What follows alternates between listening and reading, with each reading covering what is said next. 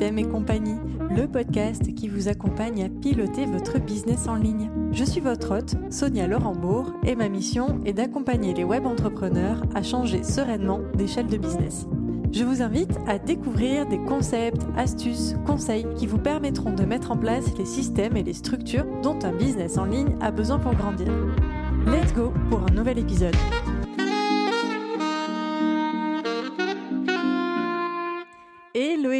Bienvenue dans ce nouvel épisode de Système et compagnie. J'espère que vous allez bien. Euh, je vous accueille dans ce huitième épisode et aujourd'hui c'est un format un petit peu particulier parce que il ne s'agit pas d'une interview ni d'un épisode solo. Cette fois, j'ai deux invités euh, au micro et euh, on est parti sur un format un petit peu table ronde. Et j'avais envie de vous proposer ce format parce que j'ai vraiment reçu euh, deux actrices du, de la thématique en fait, hein, du marché, de la thématique de l'assistanat et du business management. Et au lieu de les interroger euh, l'une après l'autre, j'avais vraiment envie qu'on passe un moment toutes les trois à discuter. Euh, c'est des, personnes avec qui je papote déjà euh, en off, on va dire, et avec qui on partage beaucoup de de points de vue et à chaque fois que j'échange avec elles, soit sur Instagram ou sur un canal Slack ou quelque chose comme ça, je trouve toujours nos discussions absolument passionnantes et donc du coup j'ai voulu les mettre un petit peu au jour et c'est pour ça que je vous ai proposé ce petit format aujourd'hui. Euh, j'ai donc invité Marion Chassaigne, qui est formatrice auprès des assistants et assistantes, et Amélie Martineau, qui est, elle, formatrice pour les business managers. Vous allez voir, notre discussion a été absolument richissime. En tout cas, j'espère qu'elle vous inspirera beaucoup, qu'elle vous apportera des réponses peut-être et aussi des axes de réflexion pour professionnaliser votre entreprise. Je vous souhaite une excellente écoute et je vous dis à très vite. Hello les filles, je suis absolument ravie de vous accueillir sur le podcast euh, aujourd'hui. Alors, j'ai à mes côtés Marion Chassaigne et Amélie Martineau, qui sont de véritables actrices du marché de l'assistanat, du business management et euh, bah, plus généralement de la professionnalisation de l'entrepreneuriat en ligne. Salut les filles, bienvenue par ici. Comment vous allez? Bonjour Sonia. Hello Amélie, hello Sonia. Ça va bien? Super, très bien, merci. bien.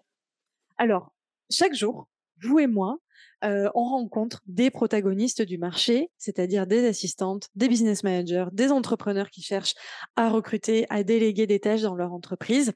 Et euh, finalement, on, a plein de choses à partager sur le sujet et je me suis dit que ça serait vachement bien, plutôt que de vous interviewer chacune de votre côté pour parler d'assistanat et de business management, je me suis dit rencontrons-nous toutes les trois et échangeons simplement en fait autour de tous ces sujets absolument passionnants. Est-ce que vous êtes prête à relever le défi? Prête. Parfait. Alors, avant toute chose, petite présentation, parce que là, je vous ai présenté ultra sommairement Marion et Amélie. Mais qui sont Marion et Amélie? Ce sont des actrices. Mais que font-elles en tant qu'actrices du marché? Marion, est-ce que tu veux commencer euh, par te présenter, nous dire ce que tu fais? Bien sûr. Donc moi, c'est Marion et je suis formatrice pour les assistantes euh, virtuelles depuis un petit peu plus euh, d'un an et demi.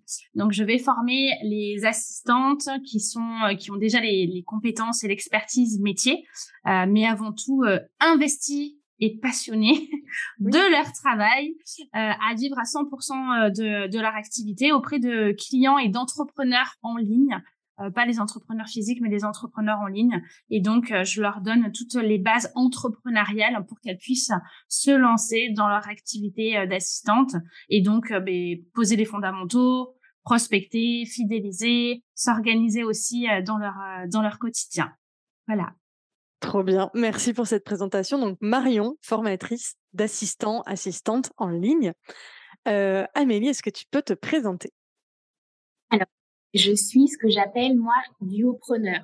Donc euh, duopreneur, c'est chez moi un mix de online business manager, intégrateur, directeur des opérations, euh, gestionnaire d'entreprise en ligne, peu importe le terme qu'on va mettre euh, derrière ça, un peu de chef de projet aussi, beaucoup de chefs de projet. Mm-hmm. Et je suis formatrice de duopreneur, essentiellement de d'online business manager, c'est le terme qui est un peu plus répandu en ce moment sur le business online.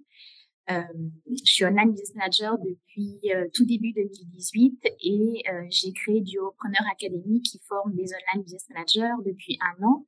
Et aujourd'hui, il y a une vingtaine de personnes qui sont là pour se former à ce métier-là. Donc, c'est essentiellement des assistantes virtuelles expérimentées. Mmh. c'est aussi des salariés qui sont en recherche d'une nouvelle activité, leur offrant beaucoup plus d'indépendance, de liberté, de flexibilité, mais qui sont pas non plus euh, prêts à, à lâcher euh, ce côté intellectuel et surtout la rémunération qu'ils ont actuellement dans leur vie salariale. Et puis aussi, ça peut être des coachs qui ont envie d'avoir une dimension un peu plus business dans leur activité, ou d'autres freelances qui sont ultra spécialisés, donc par exemple des copywriters, mmh euh, des storytellers, des euh, funnel, builders qui ont envie euh, d'avoir une dimension aussi un peu plus business dans leur activité pour avoir un, pour proposer un accompagnement business plus global à leurs clients. Trop bien, merci pour cette présentation. Donc Amélie, ça va être le côté online business manager, en tout cas c'est ta spécialité. Et du coup, bah, pour petit rappel, moi de mon côté, j'accompagne les entrepreneurs en croissance justement à structurer leur entreprise. Et donc dans structurer son entreprise, il y a déléguer. Et on délègue généralement quand on est entrepreneur en ligne, on va déléguer en priorité aux assistants et aux business managers et donc ça va être ça va être génial parce qu'on va pouvoir échanger à ce sujet, qui c'est qu'on recrute en premier, etc., etc. Donc là, on vous propose dans cet épisode vraiment un 360 parce qu'on a entre guillemets les trois spécialistes assistana, entrepreneur en, croissance et business manager. Voilà pour la petite présentation. Je vous propose les filles de rentrer dans le cœur du sujet. J'ai prévu plusieurs petites thématiques que je vous propose d'aborder certaines sous forme de questions, d'autres simplement sous forme de thématiques. normalement, je ne vous ai pas encore partagé spécifiquement les sujets, donc on va les découvrir ensemble. le premier sujet, justement, tu en as parlé un petit peu, Amélie, que j'avais envie d'aborder avec vous, c'est les différentes définitions. sujet épineux, on en parlait un petit peu en off tout à l'heure. Assistante, OBM, bras droit, intégrateur, on entend tout, on entend son contraire on voit des assistantes qui se disent OBM, des OBM qui se disent assistantes. Bref, c'est un peu le fouillis. Est-ce que vous avez un avis sur la question? Est-ce que vous pouvez un peu me partager votre vision de toutes ces définitions et qu'on essaye peut-être aujourd'hui toutes les trois de remettre les points sur les i et chaque chose à sa place? Amélie, est-ce que tu as envie de commencer? Alors oui, hein, il, y a, vraiment énormément de pédagogie à faire sur ce marché-là, tout simplement parce que le marché il est encore très jeune euh, en France et en francophonie d'une manière générale. Et autant le métier d'assistant, d'assistant virtuel ou euh, d'assistant coach, il y, a, plusieurs terminologies pour, pour les appeler, mais Marion saura certainement mieux que moi euh, les citer. autant la profession d'assistante virtuelle commence à être plus connue à, beaucoup se professionnaliser, à être beaucoup euh, euh, sollicité par les entrepreneurs du web, autant la profession d'online business manager est encore euh, très peu connue. Donc, elle est elle est déjà très connue aux États-Unis parce qu'effectivement le, marché est beaucoup plus mature. Il y a beaucoup de littérature sur ce métier-là aux États-Unis et encore très peu en, francophonie. J'ai envie de dire que moi, en tant qu'online business manager, je peux pas faire mon métier si j'ai pas d'assistante ou d'assistant virtuel dans l'équipe. C'est impossible. Heureusement qu'il y a des assistants virtuels pour que moi je puisse faire mon métier. Heureusement qu'il y a d'autres freelances et d'autres prestataires de services dans ce marché-là du business en ligne pour que je puisse faire mon métier. Donc, en tant qu'online business manager, je vais euh, arriver euh, à un degré. En fait, je vais intervenir sur un niveau euh, de management. Euh, c'est-à-dire que je vais être plus dans euh, l'accompagnement, la gestion, le management et pas dans l'implémentation. Je vais vraiment être euh, à cette croisée qu'il y a entre la stratégie et l'implémentation. Donc la stratégie, ça va être plutôt le travail de mon client, effectivement. Mmh. quelquefois, je vais être son partenaire stratégique et je vais l'aider à faire du tri dans, dans, dans, tout ça et à l'aider à aller plus loin dans son business. Mais je suis surtout euh, voilà à, ce, ce, croisement entre la stratégie et l'implémentation. Et l'implémentation, ce sera fait par euh, des personnes dans l'équipe dont ce sera euh, la spécialité. Donc moi, je vais intervenir plutôt en gestion de projet, en gestion des opérations, donc c'est gestion des systèmes, gestion des équipes, en, en, gestion des métriques parce que c'est aussi important d'avoir une vue financière sur l'activité de mon client et structuration, ça c'est plutôt des opérations, c'est l'essentiel de mon métier. Trop bien. Merci Amélie pour cette précision. Déjà là, on a une bonne définition OBM, tu vois? C'est déjà, déjà plus clair. Donc, en plus, ce qu'on entend, c'est que l'OBM travaille en lien direct avec l'assistant. et donc, c'est peut-être compliqué, on en parlera après, de recruter un OBM si on n'a pas déjà d'assistant. Marion, je veux bien ton avis sur, sur tout ça, sur tout ce qu'on entend, assistant, OBM, bras droit. Comment tu vois un petit peu toi les choses?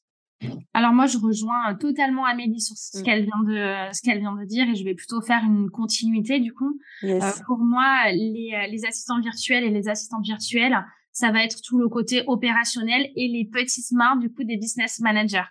On va venir aider à implémenter tout ce que le business manager aura travaillé en amont avec du coup l'entrepreneur on va être cette petite, euh, ces petites mains, euh, ces petites mains là qui vont faire que euh, le projet va aboutir. Donc tout ce que Amélie aura, par exemple, réfléchi, travaillé, concocté pour le, le, business de l'entrepreneur pour qu'il atteigne ses objectifs.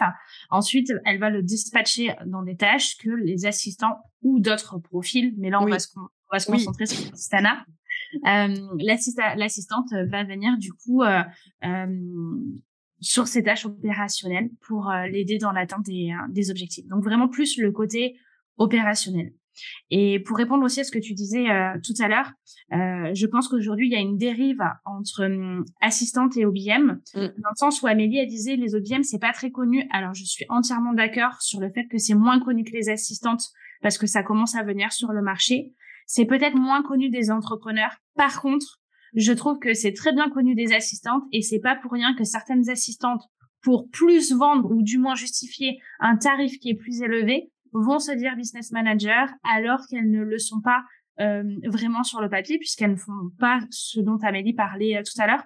Donc sur l'aspect commercial, elles vont se dire business manager pour justifier une augmentation de tarif euh, ou euh, et parce que ça fait mieux mmh. sur le papier.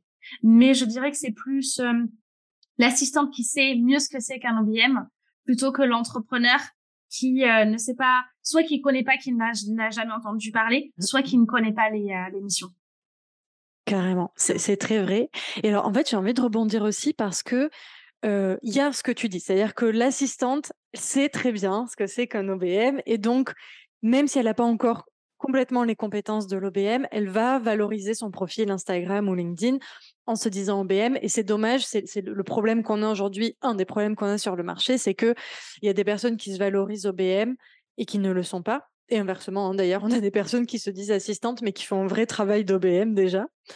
et, autant, pour autant, je, trouve qu'il y a aussi des personnes, vous allez me dire ce que vous en pensez, qui sont assistantes, pas complètement OBM, parce qu'il y a une vraie continuité quand même entre les deux, et qui font déjà plus que, que, le boulot de l'assistante, mais qui font pas complètement le boulot du business manager. Mmh. Et ça, je pense que toi, tu dois pas mal le traiter. et Amélie, je pense que tu prends aussi en charge dans tes formations des personnes qui en sont typiquement à ce, à ce moment-là, où finalement, on ne sait pas comment se définir en fait. Donc, on se dit un peu OBM, un peu assistante, etc. Et finalement, il y a ce terme de bras droit qui parfois vient euh, mettre un peu le résoudre la question. Donc les personnes se disent bras droit, c'est un peu un mot fourre-tout. Qu'est-ce que vous pensez de ça euh, J'ai bien votre avis du coup sur euh, le terme bras droit. Qu'est-ce qu'il évoque chez vous? Est-ce que c'est ce fameux entre deux Est-ce que euh, est-ce que c'est toute autre chose? Comment vous l'interprétez vous? Alors moi, j'ai beaucoup de mal avec le, le, mot bras droit. C'est un, un terme que je n'utilise pas et euh, pour autant, je sais que certains de, mes clients pour lesquels j'ai des missions d'OBM utilisent le mot bras droit pour parler de moi. Donc euh, effectivement, c'est un terme qui est, qui est très générique, qui est très fourre-tout. Euh, et quand moi j'ai démarré mon activité, donc j'ai commencé en 2017, euh, j'ai été rapidement assistante virtuelle, puis j'ai évolué sur des missions d'online business manager et j'étais ce dont tu parles effectivement, mmh. Sonia, qui s'appelle une OBM déguisée. C'est-à-dire que j'avais déjà des missions d'OBM, essentiellement de la gestion de projet et un peu de structuration dans le terme de systématisation plutôt dans, les process, mais j'avais pas connaissance de ce métier-là et je n'avais pas connaissance non plus des périmètres de ce métier-là. Et c'est en discutant avec d'autres assistantes virtuelles expérimentées américaines que j'ai euh, connu ce métier-là et que j'ai compris qu'il y avait une catégorie d'assistantes qui s'appelait des disguised OBM, en, en anglais des, des, OBM déguisés, et euh, qui ne savaient pas. Donc en fait, euh, en, en toute euh, euh, transparence, elle faisait le métier qu'elle pensait être celui d'assistante et leurs clients aussi euh, avaient complètement l'impression que c'était euh, le métier standard d'assistant parce qu'ils avaient souvent pas connu une assistante qui faisait pas aussi de la gestion de projet ou qui prenait pas euh, qui était pas proactive, qui proposait pas de mettre en place des, des systèmes, des process, etc. Et euh, il y a tout un travail d'éducation. Donc, il y a un travail d'éducation des assistantes, il y a un travail aussi d'éducation des clients euh, qui, qui, ne savent pas en fait. Donc, eux, ils cherchent un bras droit, mais ils se posent pas vraiment la question de ce qu'il y a derrière le bras droit. C'est juste parce que euh, pour eux, c'est plus facile de, de, demander un bras droit euh, sans vraiment avoir un périmètre très défini de, de ce que ça représente. Et, et c'est d'ailleurs pour ça que, comme le terme Online Business Manager, moi, il, il, me convenait moyen parce que c'était un terme américain et que je voulais intervenir sur le marché francophone, même si mm. j'habitais aussi aux États-Unis. Ça correspondait pas tout à fait à ce que je voulais. Euh, le terme d'intégrateur, qui est très répandu aussi aux États-Unis, mais qui a utilisé avec parcimonie parce que c'est un, un terme déposé. Donc, euh, si on n'a pas été euh, formé à la méthode euh, intégrateur, on n'a pas le droit d'utiliser en français, il est très connecté euh, informatique, développeur informatique, tout le, l'informatique et du coup il est il est pas très connu. Il commence il commence à être connu et généralisé depuis quelques mois seulement en France parce qu'on parle beaucoup euh, du duo intégrateur visionnaire. Euh, bras droit, j'aimais pas du tout. C'était un espèce de fourre-tout euh, générique comme voilà, je, je, n'ai pas ce terme-là. Donc, c'est pour ça que je me suis appelée duopreneur parce que j'avais besoin de trouver un nom qui me caractérise et je voulais vraiment être dans cette dualité, dans cette mmh. complémentarité, dans ce duo d'entrepreneurs. Parce que oui, je suis une entrepreneur et j'évolue avec mon client qui est lui un entrepreneur. On forme un duo ensemble pour faire progresser son activité et aussi la mienne. Trop bien. C'est vrai hein, que c'est même, euh, même nous qui avons clarifié ces, ces définitions-là. Malgré tout, tu vois, ce que j'entends, c'est que c'est pas évident encore de trouver un terme vraiment approprié. Tu en as inventé un qui est vraiment chouette et qui, en effet, quand, quand, tu l'expliques, regroupe tout ça finalement, enfin tout ce que tout qu'on fait. Et c'est très très juste aussi d'ajouter le, côté, on est, enfin on va dire, l'OBM et l'assistant qui interviennent dans des business sont aussi des entrepreneurs. Et ça, c'est quelque chose de super important à, prendre en compte quand on recrute quelqu'un ou quand on est assistant ou OBN. Marion, je, sais que toi, tu appuies beaucoup sur ces choses-là dans tes formations. D'ailleurs, si tu as envie de réagir dessus, je t'invite à, le faire. Le côté, j'entreprends, mais je je suis pas salarié finalement dans le dans le business de mon client. Oui, effectivement, euh, si tu veux faire une aparté sur, sur ça, et après je reviendrai sur le bas droit, mais oui, euh, euh oui c'est vraiment euh, plus peut-être chez les assistantes que les OBM. Tu, tu me diras, Mélie, c'est peut-être euh, biaisé ce que je vais dire, mais euh, le fait de prendre une assistante, on, on, est là, on a un peu cette image euh, de, elle va me préparer le café, elle va faire ce dont j'ai pas envie, elle va ranger les papiers, etc. Et, euh, et on a encore des entrepreneurs qui malheureusement pensent comme ça. Je pense de moins en moins sur les entrepreneurs en ligne parce qu'il y en a de plus en plus qui arrivent sur le marché. On connaît toujours un ami entrepreneur qui a recruté une assistante. mais du coup, on, on va la, la la dénigrer, c'est pas ce que je veux dire, on va pas valoriser spécialement son travail, on va pas la traiter comme un entrepreneur à part entière. Il y a deux raisons. C'est un, l'entrepreneur qui veut travailler avec une assistante qui va dénigrer l'assistante, mais aussi la posture de l'assistante en elle-même. Mmh. Si euh, quand on commence un contrat, on, a cette posture de chef d'entreprise et d'entrepreneur qui nous aussi avons notre notre business et que c'est dit dès le début auprès de l'entrepreneur, il y aura pas de mauvaise, il y pas de mauvaise surprise et on sera considéré d'égal à égal parce que c'est très important. Je sais pas si chez les OBM, je pense que ça doit exister aussi, mais le côté assistante est un peu, tu vas faire ce que j'ai pas envie de faire. Euh, ne favorise pas en tout cas le fait de, de se considérer d'égal à égal avec l'entrepreneur, mais c'est pas du tout du salariat. Euh, on a chacun nos, façons de, de, travailler. On travaille avec grand plaisir avec les, les entrepreneurs, mais à notre à notre façon. On, on a aussi besoin, nous, en tant qu'OBM, de se défaire de, de schémas et de pensées limitantes. Et effectivement, on travaille aussi sur notre posture. On travaille sur la posture de euh, je ne suis plus une assistante, je suis maintenant une manager. C'est pas du tout pour dénigrer le, le rôle d'assistant, de dire que l'un est meilleur que l'autre, mais c'est pas du tout la, la, la, même posture au sein de l'entreprise, euh, dans l'équipe. Et on travaille aussi pour celles qui sortent juste d'un travail salarié sur la posture. Je ne suis pas, je ne suis plus une salariée, je suis une entrepreneur, je suis une prestataire de service, je suis professionnelle de mon activité. Et euh, c'est un mindset, tout ça, et ça, ça se travaille et ça se retravaille. Et et oui, on, on a, nous aussi, en tant qu'OBM, et les filles qui rejoignent, je dis les filles et les garçons, parce que maintenant il y a des garçons, qui rejoignent la formation, euh, doivent travailler sur ça. Et c'est des, des, sujets euh, qu'on aborde très fréquemment euh, pendant nos rencontres mensuelles, parce que c'est important de travailler sur ce mindset-là et d'avoir la bonne posture. Complètement. Je reviendrai sur la posture après, parce qu'il y a plein, plein de choses à dire. Euh, on, on, va juste continuer sur le côté euh, bras droit. Alors, ce qui est rigolo, euh, les auditeurs n'ont pas l'image, mais quand j'ai posé la question et qu'Amélie a commencé à dire je suis pas très à l'aise avec ce terme de bras droit, il me parle pas trop, je me reconnais pas dedans, puis je l'aime pas. Il y avait Marion et moi derrière le micro. Ah ouais ouais complètement. On est trop d'accord avec ça. Donc Marion, j'aime bien ton, ton avis du coup sur la question. Je suis entièrement d'accord avec Amélie. Pour moi, bras droit, c'est c'est quand tu veux pas être dans l'un ou dans l'autre, tu te dis bon mmh. allez, je vais je vais me mettre bras droit. c'est un peu un mot qui veut tout et rien dire. Euh, donc je suis pas, euh, je suis pas fan, euh, je suis pas fan non plus. Mais j'aurais quand même tendance à dire que pour moi, bras droit, on tend plus peut-être vers du business manager que qu'une assistante, dans le sens où le bras droit, moi je le vois, je le vois comme ça. ça va être vraiment soutenir l'entrepreneur sur le côté accompagnement stratégique, mise en place de process, etc. mais mais moi, quand je vois avec mes clients, ou mes anciens clients, euh, ils disaient que j'étais leur bras droit et pourtant euh, je faisais euh, des missions euh, d'assistante mmh. d'assistante virtuelle. Donc je, je, je, pense que chacun a sa propre a sa propre signification. Et Amélie disait quelque chose de tout à fait juste tout à l'heure, c'est d'éduquer en fait au vocabulaire.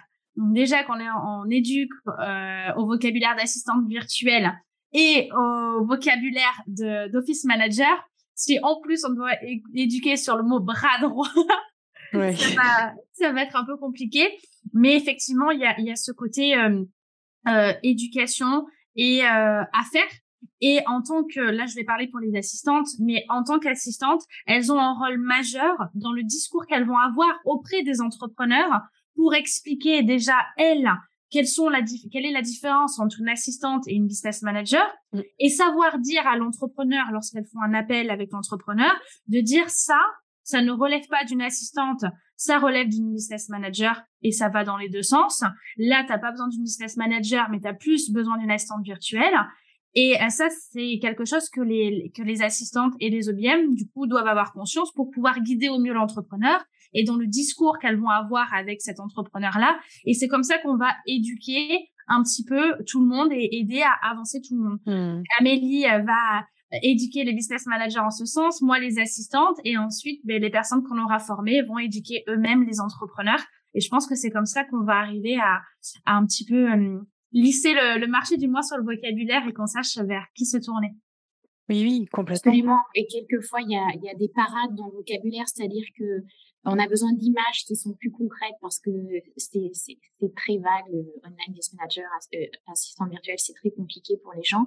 Et alors moi, pour désigner en tous les cas mon métier, j'explique aux gens que tout pilote a besoin d'un copilote, tout compositeur a besoin d'un chef d'orchestre. Et eh bien, c'est la même chose pour euh, un, un, web entrepreneur visionnaire.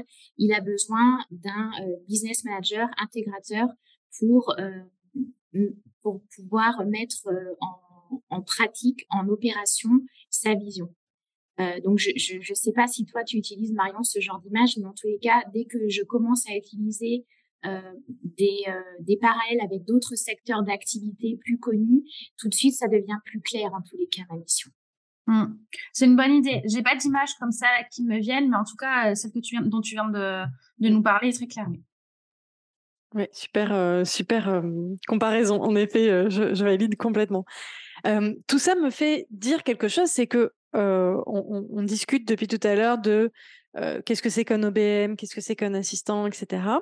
On va tout à l'heure, je vais vous poser la question, on va, on va exprimer un peu plus en détail les missions de chacun pour que bah, soit les assistantes et les OBM en devenir qui nous écoutent se, projettent et aussi pour que les entrepreneurs se disent OK, c'est ça dont j'ai besoin, c'est ça dont j'ai besoin, etc. Parce que, en fait, on dit qu'on a besoin des deux, mais on ne peut pas recruter tout de suite les deux dans le business. Donc, on va en discuter un tout petit peu après. Mais avant ça, j'avais envie de parler avec vous de ce fameux effet de mode en fait autour de l'assistanat, le business management, etc. Moi, je ressens depuis quelques mois hein, maintenant une espèce de hype autour du, business management et de l'assistanat où les entrepreneurs disent ouais, moi j'ai mon business manager, j'ai mon bras droit, j'ai mon assistant, etc.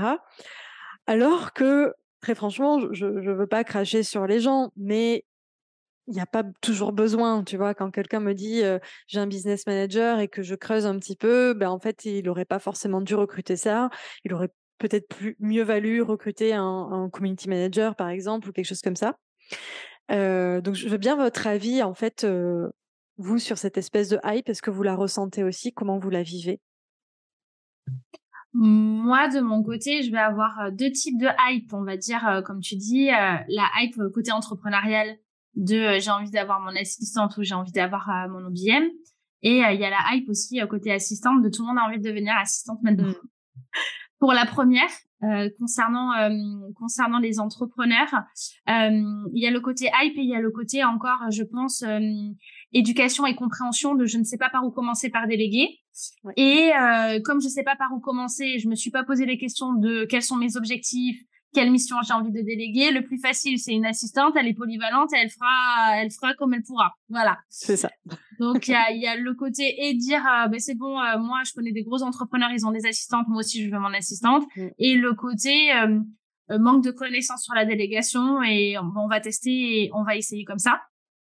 Et côté assistante, c'est que il y a de plus en plus de communication maintenant qui est faite euh, sur les réseaux sociaux, sur euh, devenir assistante virtuelle, travailler d'où vous voulez, c'est hyper facile, mmh. choisissez vos clients euh, et euh, travaillez quand vous voulez, ta ta ta Dans les faits, c'est vrai, mais il faut pas en faire un mode un monde idéal non plus. et tout le monde n'est pas fait pour être assistante et tout le monde n'est pas fait pour être entrepreneur. être assistante, c'est être un entrepreneur. Euh, gérer euh, les clients, les missions clients, avoir une posture entrepreneuriale, avoir un savoir-faire, avoir un savoir-être, des compétences, des connaissances. Et ça ne, ça ne s'improvise pas et c'est pas facile et aussi facile que ce qu'on peut voir sur les réseaux sociaux. Et ce qui fait qu'aujourd'hui, il y a de nombreuses personnes qui se lancent comme assistantes. Et moi, je discute avec des entrepreneurs qui me disent ça s'est super mal passé, c'est pas du tout ce que j'attendais. Euh, l'assistante n'a pas du tout les compétences ni les connaissances et ça nuit à l'image des assistantes sur le marché parce qu'on se retrouve avec des personnes qui sont incompétentes et qui prennent le euh, je suis assistante c'est facile je peux tout faire. Et non ça ça marche pas ça marche pas comme ça oui, oui, et puis il y a des spécificités métiers à l'entrepreneur en ligne qui est souvent coach, formateur, etc. Nous, c'est vraiment les, gens qu'on accompagne le plus. et c'est vrai que si on ne prend pas en compte ces spécificités métiers, c'est n'est pas évident. c'est intéressant ce que tu dis juste avant de te donner la parole, Amélie. J'ai juste envie de rebondir parce que l'échec de la collaboration entre l'entrepreneur et l'assistant quand c'est la première, euh, le premier recrutement du, du pardon, de, l'entrepreneur.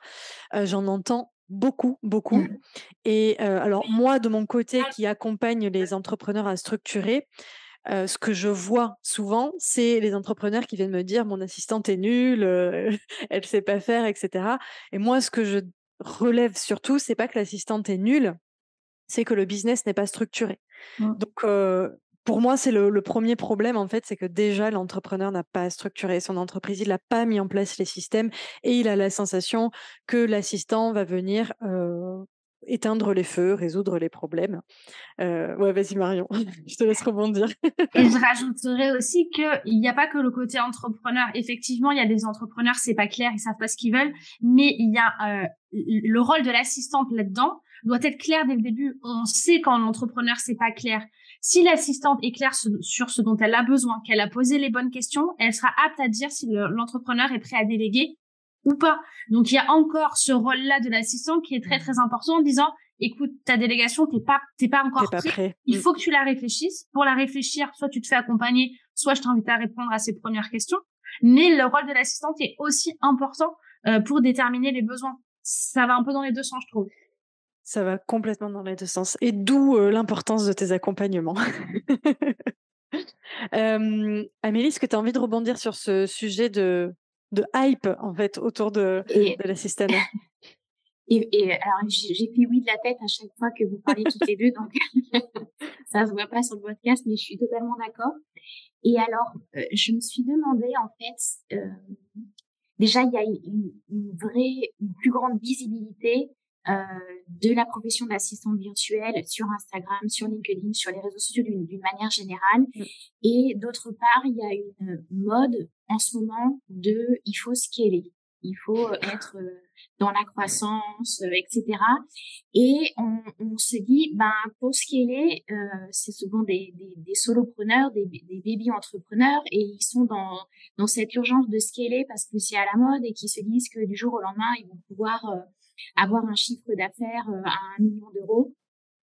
Et ils se disent que pour scaler, ça passe forcément par l'image et ça passe par je, je montre que j'ai une grosse équipe je voudrais pas faire de, de, de parallèle euh, autre que ça, mais, c'est un peu ça. Je montre que j'ai une grosse équipe et en fait, ils ne sont pas prêts tout simplement et, et on est on est vraiment dans dans le paraître.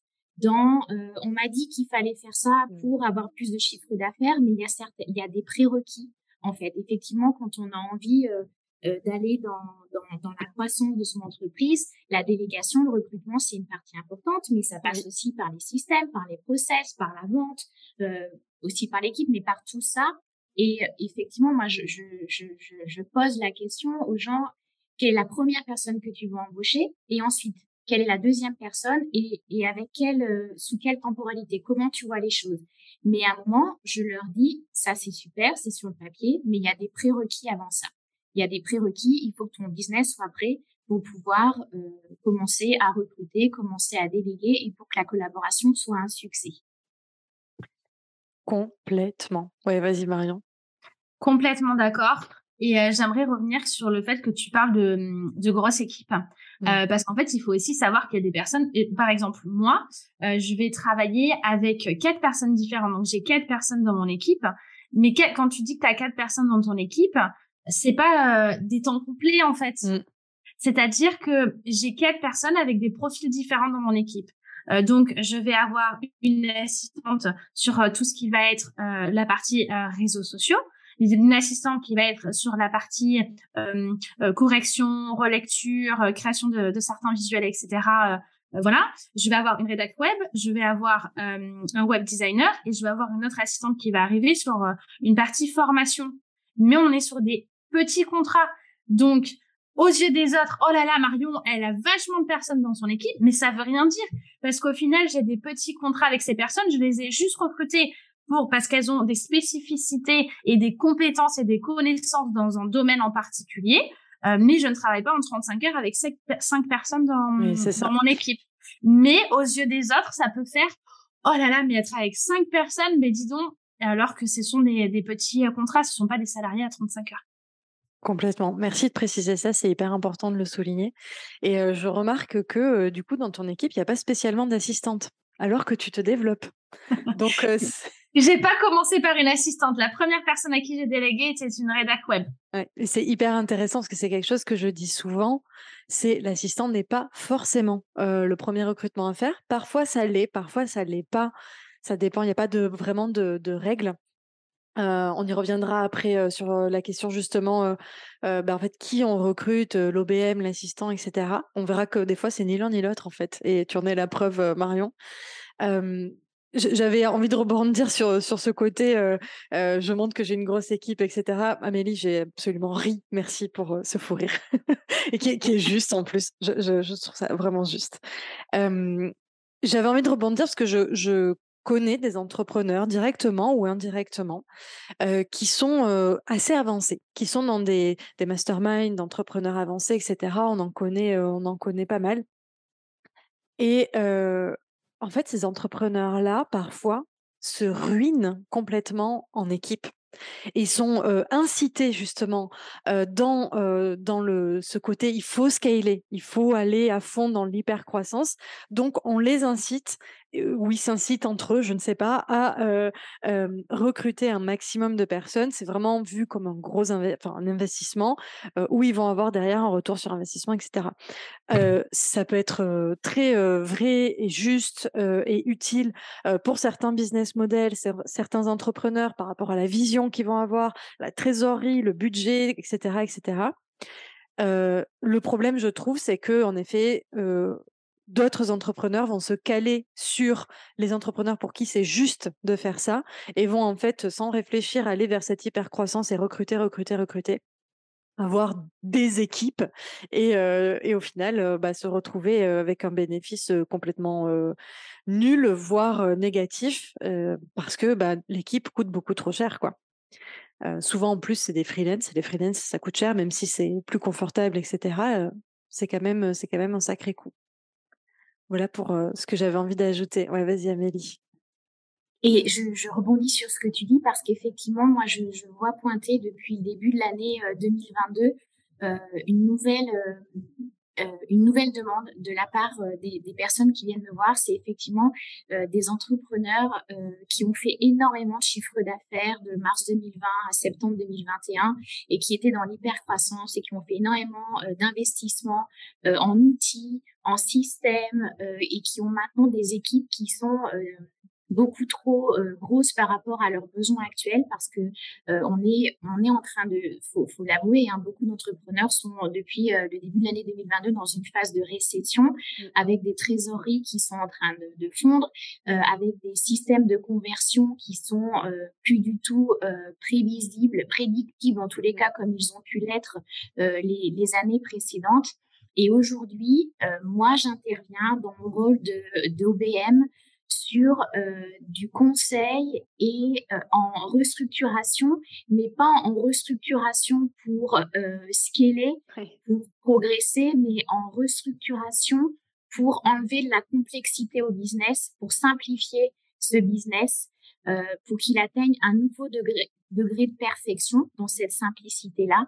Donc malheureusement, on va aller gratter pour voir quels sont les outils qui sont pas utiles, euh, peut-être que euh, y a des automatisations qu'on a mis en place qui sont complètement démesurées. Peut-être qu'il y a trop de personnes dans cette équipe-là, même si c'est sur des temps fractionnés, on n'en a peut-être pas besoin.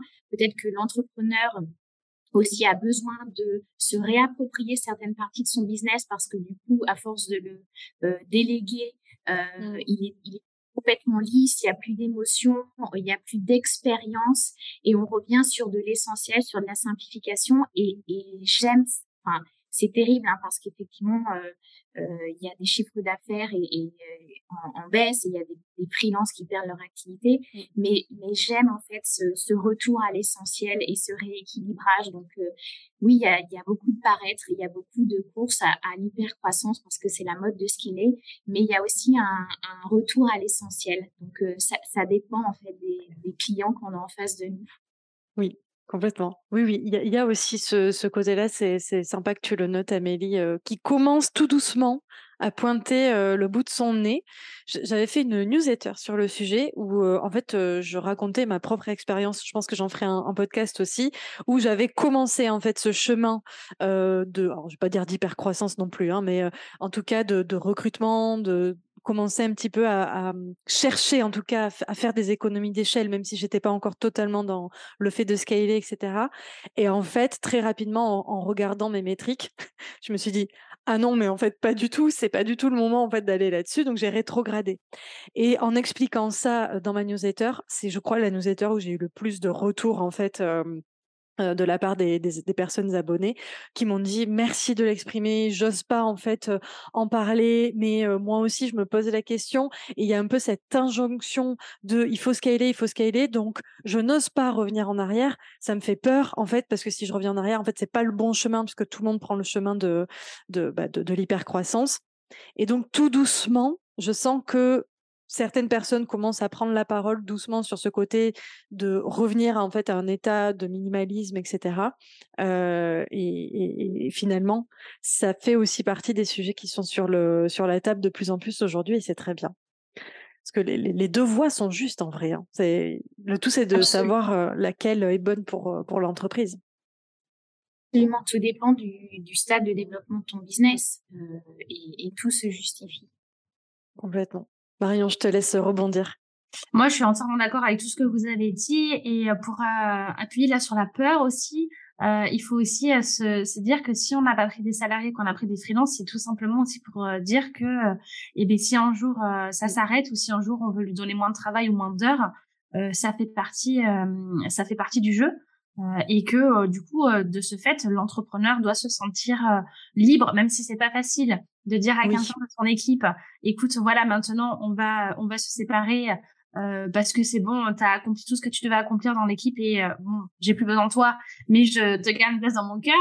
Euh, mais ça fait partie, euh, ça fait partie des choses de l'entrepreneuriat d'un côté comme de l'autre. Le freelance va peut-être perdre son contrat et en trouver et en trouver un autre, mais si on veut sur du contrat sur le long terme, ben on redevient salarié et on prend un CDI quoi. Carrément. Trop bien. Alors, on a bien exploré ces, euh, ces, facettes-là. Je suis super contente euh, de, discuter de tout ça. Je suis certaine que euh, ça va inspirer plein de personnes parce que, en fait, je, je me dis en nous écoutant, qu'il y a tellement d'angles d'attaque, de facettes, de, choses à prendre en compte finalement dans ces questions de croissance d'entreprise, de recrutement, d'assistanat, et qu'il y a vraiment beaucoup de mmh, d'acteurs qui sont qui sont là, qui sont présents, les assistantes, les OBM, et on les on n'en en parle pas tellement aujourd'hui, mais tous les autres freelance aussi qui gravitent euh, dans, dans ce milieu-là, les graphistes, les copywriters, etc., etc il y aurait encore des millions de choses à dire. Mais déjà, là, j'ai envie de m'arrêter une seconde et dire, OK, en fait, c'est pas si simple. On entend souvent ben, recruter, déléguer, scaler, hypercroissance, etc. Non. En fait, c'est beaucoup plus complexe que ça. L'idée, c'est de s'approprier un peu tous ces sujets, d'en faire, de les faire siens et de ensuite d'aller vers une direction qui, qui correspond le mieux, que qu'on soit entrepreneur ou même assistante ou OBM, arriver aussi à savoir comment on veut travailler avec les clients, avec quels clients, etc. etc. je lance le sujet suivant qui est les missions finalement des, uns et des autres. Quelle est la mission de l'assistant Quelle est la mission de l'OBM Est-ce que vous pouvez m'en parler un petit peu? Marion, peut-être on peut commencer avec la mission de l'assistante. Alors, sur le côté global mmh. de l'assistante, ça va être l'opérationnel. Euh, ça va être tout ce qui va être euh, tout ce qui va être opérationnel. Et là, on va rentrer un peu un peu dans les complexités de une assistante peut faire les réseaux sociaux, mais ce n'est pas une community manager. C'est ça. Euh, voilà, l'assistante peut rédiger des newsletters, mais ce n'est pas une rédac web. C'est ça. L'assistante peut être amenée à faire des sites internet, mais ce n'est pas un web designer.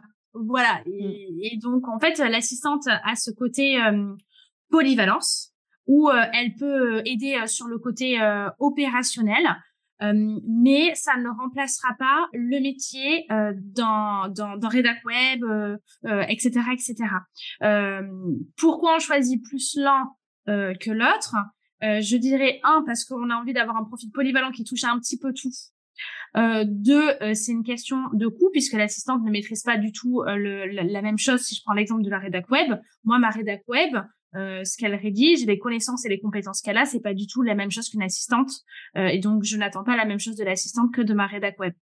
Et la rédac web, à l'inverse, ne sera pas polyvalente si je lui demande de toucher à mon site internet, elle va me dire, mais Maria, c'est pas mon métier. Clairement. L'assistante me dira, OK, je vais regarder ce que je peux faire pour toi, mais euh, ça sera pas vraiment euh, son, euh, son expertise. Donc, l'assistante, elle peut faire plein de choses selon ses compétences de base euh, et ses et ses connaissances autant de la prépa comptable que du customer care que voilà il y a, y a pas de il y a pas de limite mais euh, ce sera pas une experte dans un domaine d'activité spécifique puisqu'il existe des métiers euh, des métiers pour ça. Le gros avantage de l'assistana, c'est l'opérationnel, la polyvalence. Et euh, moi, j'avais jamais les mêmes missions en fait avec euh, avec mes clients. Euh, on me demandait de faire ça un mois, le mois suivant c'était autre chose. Ou voilà, c'est le gros avantage pour moi de la polyvalence. Donc j'ai pas d'exemple précis à te donner parce que c'est c'est vague. Ça te va ma réponse Mais ça me va parfaitement. Euh, je me demande du coup, enfin, je veux bien ton avis sur euh, est-ce que l'assistante peut ou doit, je ne sais pas, euh, ce que tu en penses, avoir des spécialisations? moi, je pense que je ne sais pas si on peut appeler ça une spécialisation, mais tu peux pas tout maîtriser. Ok, tu es polyvalente, mais tu, tu peux pas tout savoir faire. Donc, je sais pas si j'appellerais ça spécialisation, mais au moins des domaines d'activité de prédilection que tu que tu que tu maîtrises. Mais tu peux pas arriver avec euh, une offre, euh, je sais tout faire à ton client. C'est c'est peut-être dans 10 ans, dans 15 ans, dans 20 ans, euh, euh, tu seras à maîtriser plein plein de choses. Et puis chaque entrepreneur et métier que tu accompagnes a sa spécificité. Un entrepreneur en ligne et un coach qui a son business en ligne, euh, c'est pas la même chose que Jean-Michel artisan qui est en train de construire ma maison, tu vois ce que je veux te dire. Donc euh, voilà, je, je, pense que c'est bien d'avoir ces domaines d'activité de prédilection que que tu maîtrises, sur lesquels tu te formes et que tu montes en compétences euh, sans arrêt. Ok, hyper intéressant. Alors du coup, si je vais un petit peu plus loin dans le profil de l'assistante, euh, Amélie, n'hésite pas à nous à nous couper si tu as des choses à ajouter.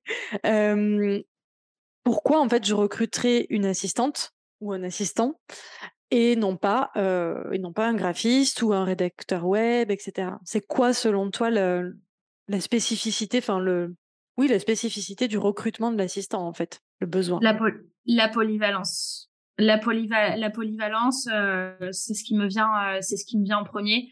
Et le deuxième, même si j'en suis pas très fière, ça va être le tarif. Oui, on, on en. Le tarif, le tarif de l'assistante sera moindre que, par exemple, un, un, un rédac web. Euh, mais principalement euh, la, la, polyvalence quand on a envie de, de, déléguer plusieurs choses. Ok. Donc ce que j'entends, c'est que euh, je traduis si je suis entrepreneur et que j'ai besoin de confier des tâches dans mon business et que j'ai un besoin assez spécifique en rédaction, mais que j'ai pas beaucoup de budget. Parfois, je vais être tentée d'aller vers de l'assistante. Et là, hein, mais... erreur. Mais, attention, on ne peut pas attendre le même niveau et les mêmes résultats d'une assistante que d'une rédac web. C'est exactement moi ce qui s'est passé pour moi. J'adore les assistantes avec lesquelles je travaille.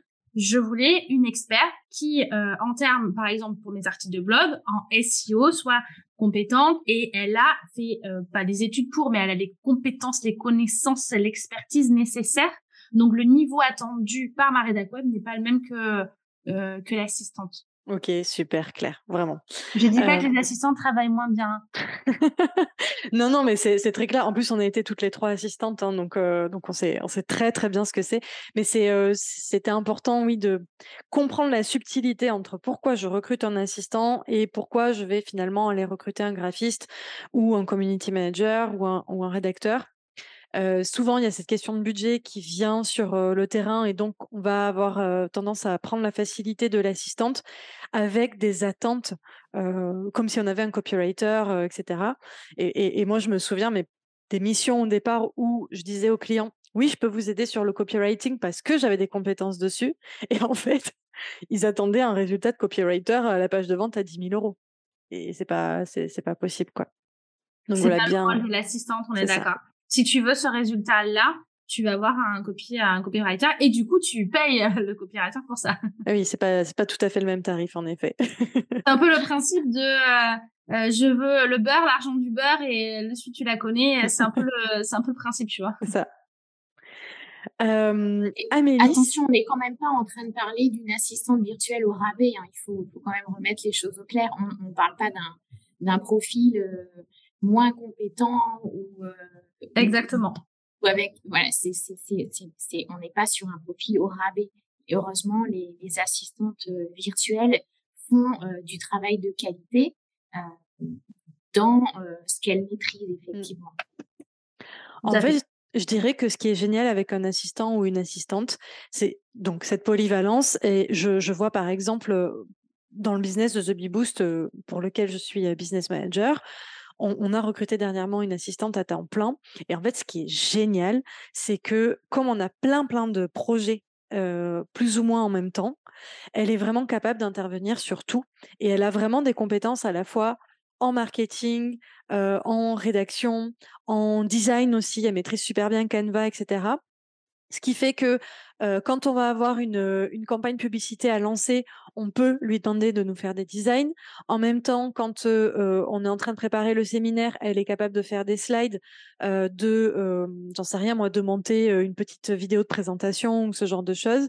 et donc tout particulièrement quand on a un business en ligne de formation, qui va demander énormément de micro-tâches dans tous les sens et plein, plein, plein de, de compétences différentes. Finalement, c'est les compétences de base de l'entrepreneur qu'il a appris lui au départ euh, et qui lui a permis de monter euh, en compétences et de créer ce business-là, à savoir, euh, je sais à la fois être euh, copywriter, graphiste, etc., etc.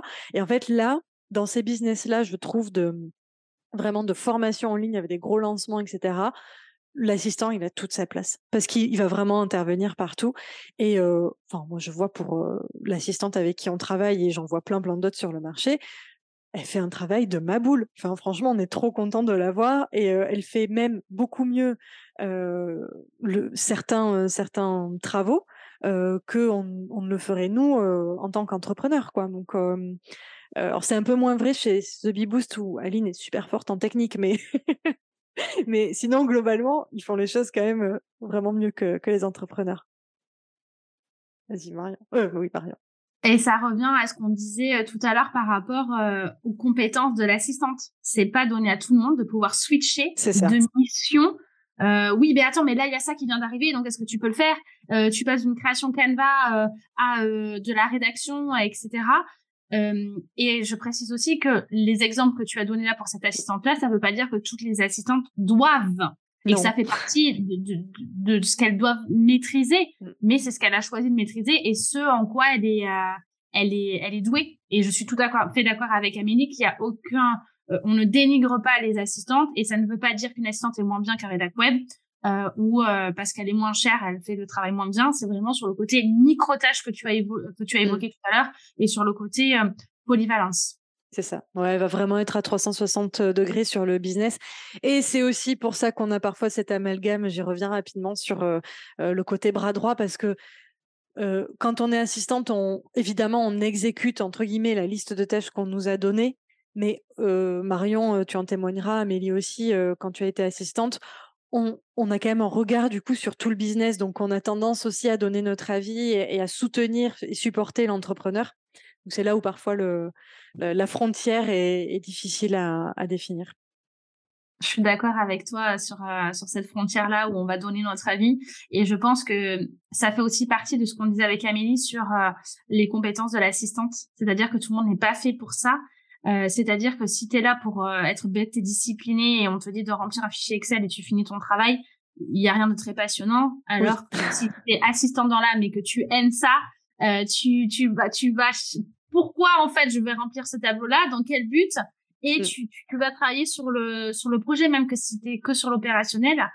pour aider l'entrepreneur à, aller encore plus loin. Ah, ben attends, mais tu peux mettre ça aussi en place, tu peux mettre ça aussi en place, tu vas être force de, de proposition. Je sais pas ce que tu penses, Amélie, mais et, et moi, je, je, trouve que les assistantes ont un autre super pouvoir que moi, je n'ai pas en tant qu'online business manager. Donc, peut-être que d'autres OBM l'ont. Mais tu parlais de polyvalence, effectivement, dans les missions. Mais il y a aussi énormément de d'agilité à euh, passer d'un dossier à l'autre, d'un client à l'autre. Mmh. C'est-à-dire que les assistantes, euh, elles vont comme elles sont souvent sur des, temps euh, partiels, fractionnels chez différents entrepreneurs, elles vont euh, répartir leur temps entre 5, 6, 7, 10 clients. Des fois, il y en a qui me disent, j'ai 10 clients, je sais pas comment elles font. Moi, je suis incapable de faire ça. Et c'est d'ailleurs, je pense, qui m'aurait, euh, une des raisons qui m'aurait empêché d'avoir un chiffre d'affaires beaucoup plus important lorsque j'ai été assistante quelques mois, c'est que moi, je suis incapable de jongler entre autant de clients. Je sais pas fermer les boîtes. Donc, euh, un client, deux clients, trois clients, c'est trop compliqué pour moi. Deux, c'est bien. à la fois en tous les alors que moi, je suis montée à plus de 10 L'accompagnement sur du long terme, effectivement, je peux avoir plus de clients sur des accompagnements ponctuels, sur des projets avec un début et une fin, mais sur un accompagnement sur du long terme, c'est compliqué de jongler avec autant de clients. Donc, pour moi, ça, c'est un super pouvoir de l'assistante. Trop bien. Euh, je ne sais pas si ça s'est entendu, mais Marion, tu disais que tu as été jusqu'à 10 clients en même temps. J'avoue que je ne l'ai pas fait non plus. je, je, je, suis montée ouais, jusqu'à plus de, de 10 clients en tant qu'assistante parce que c'est vrai qu'on est sur du besoin ponctuel. Mm. Et si tu cumules les petits contrats de 5-8 heures, effectivement, euh, euh, tu as plus, euh, tu, as une dizaine, une dizaine de clients, voire, voire plus. Si tu as de plus gros contrats, tu, tu as moins de, de clients. Mais c'est un très bon super pouvoir, Amélie, c'est vrai. Ah, mais exactement, moi, je suis bluffée. Et, et je pense aussi que les, les assistantes ont aussi beaucoup de visibilité euh, parce que elles, elles sont présentes euh, dans des entreprises à différents stades euh, de maturité. Donc elles vont être, elles sont pas trop présentes à la création de l'entreprise parce que souvent c'est l'entrepreneur qui est tout seul et qui a toutes les casquettes, mais elles sont très vite présentes dès qu'il y a une première, un premier stade de croissance et elles vont encore être là présentes quand il va y avoir l'expansion et elles vont euh, aussi être présentes quand il va y avoir la structuration. Tandis que traditionnellement, euh, nous, en tant qu'online business manager, on n'est pas présente euh, à la création, on, on, est peu présente à la, à la croissance. On, on pourra revenir parce qu'il y a une nouvelle typologie de clients qui est en train de nous solliciter, qui sont dans une phase de croissance, qui viennent nous chercher depuis quelques temps. Mais on est surtout traditionnellement très présente auprès d'entrepreneurs qui sont à des phases d'expansion et à des, à des phases ensuite d'optimisation. Complètement. il va falloir que j'avance parce qu'on pourrait discuter tellement des heures et des heures. J'ai envie de rebondir, mais. L'émission des OBM, l'émission des ah OBM. Euh, alors, j'ai envie de dire, euh, comme Marion, on est et on n'est pas. Parce que c'est comme les assistantes, on est un peu et on n'est pas. Donc euh, oui, on est euh, un peu euh, partenaire stratégique de nos clients, mais on n'est pas non plus consultant business. oui, on peut prendre en charge de un peu d'opérationnel et de l'implémentation, par exemple pour la mise en place de d'outils de gestion de projet, ou la mise en place de CRM qui peuvent aussi quelquefois être faits par par une assistante quand c'est la demande de, de, son client. Mais en même temps, on n'est pas dans l'opérationnel, dans l'implémentation. Donc, euh, euh, je pense qu'il y a une manière très euh, générique de définir l'OBM et les missions de l'OBM qui va intervenir essentiellement sur la gestion de projet. Donc, on va pouvoir gérer un lancement pour un client, mettre en place un nouveau programme de formation, mettre en place un programme d'affiliation, créer un événement en ligne. Ça, ça fait partie des, des, projets qu'on va, qu'on va nous confier, qui sont plutôt sur ponctuel, événementiel. Et puis, on va être aussi là sur la gestion des opérations et l'accompagnement sur, euh, sur le business. Donc, euh, on va s'assurer qu'il y a les systèmes qui doivent être en place, euh, qu'il y a les outils qui doivent être en place, qu'il y a les bonnes personnes qui sont là, qu'elles travaillent de la bonne manière. Ça fait partie de, de, notre mission et dans cette gestion des opérations, on va aussi travailler main dans la main avec nos clients pour euh, l'aider à développer, à continuer à développer son business. Donc, euh, souvent, nos clients, ils sont attirés par les objets brillants, ils ont 100 000 idées à la minute, ils rencontrent un autre copain entrepreneur, ils vont à un mastermind, ils reviennent avec 100 idées. Et il y a un moment, on peut pas faire 100 idées euh, dans le scope d'équipe qu'on est, avec le budget qu'on a et le temps qu'on a. Donc, nous, on va mettre en place des pulsations annuelles, des pulsations trimestrielles, avec des objectifs stratégiques euh, sur différentes temporalités, donc euh, 12 mois, 3 mois, etc. Et chaque objectif stratégique, on va les euh, décliner en projets prioritaires, donc ça va être à peu près 3 à 7 projets selon la taille de l'entreprise, et on va s'assurer qu'on est le garde-fou que ces projets-là ensuite vont être déclinés en, en tâches et euh, délégués aux bonnes personnes. Et on va s'assurer que tout que tout roule, que tout fonctionne. Et effectivement, quelquefois, il faut faire preuve d'adaptabilité. Il y a des projets qui vont pas jusqu'au bout du trimestre et c'est pas grave, c'est certainement qu'il y a une raison ou il y a une opportunité qui se présente et effectivement, il faut être adaptable. Effectivement, on a besoin de structure euh, pour pouvoir évoluer, mais on a aussi besoin euh, d'un peu de liberté, d'un peu d'adaptabilité quand, quand ça justifie. Et donc, on va euh, manager les équipes pour notre client et on va aussi euh, s'assurer que euh, les chiffres sont comme il faut, qu'il y ait des indicateurs, etc. On s'assure vraiment que euh, ce sont les bonnes actions qui sont réalisées par les bonnes personnes dans les bons délais et de la bonne manière. Ça, c'est vraiment notre mission. Donc, on va accompagner un client comme ça sur tous les aspects de son activité et sur une collaboration très longue. Ça, c'est une première possibilité de travailler. Et aussi, euh, en fonction de qui on est, de ce qu'on a envie de faire, de, notre de notre background, euh, de, de ce qu'on apprend euh, et aussi des opportunités qui se présentent à nous parce qu'il faut savoir être opportuniste en fonction des clients qui se présentent à nous. On va peut-être pouvoir se spécialiser euh, sur un ou deux domaines. Donc, par exemple, il y en a qui vont euh, avoir un, un background de comptable et qui vont euh, adorer euh, mettre en place des tableaux de bord et faire des suivis de chiffres et, euh, et décider de, de, d'indicateurs clés de performance, etc. Et il y en a d'autres qui vont plutôt avoir envie de faire du recrutement, de la structuration d'équipe, d'autres qui vont plutôt avoir envie de mettre en place des systèmes.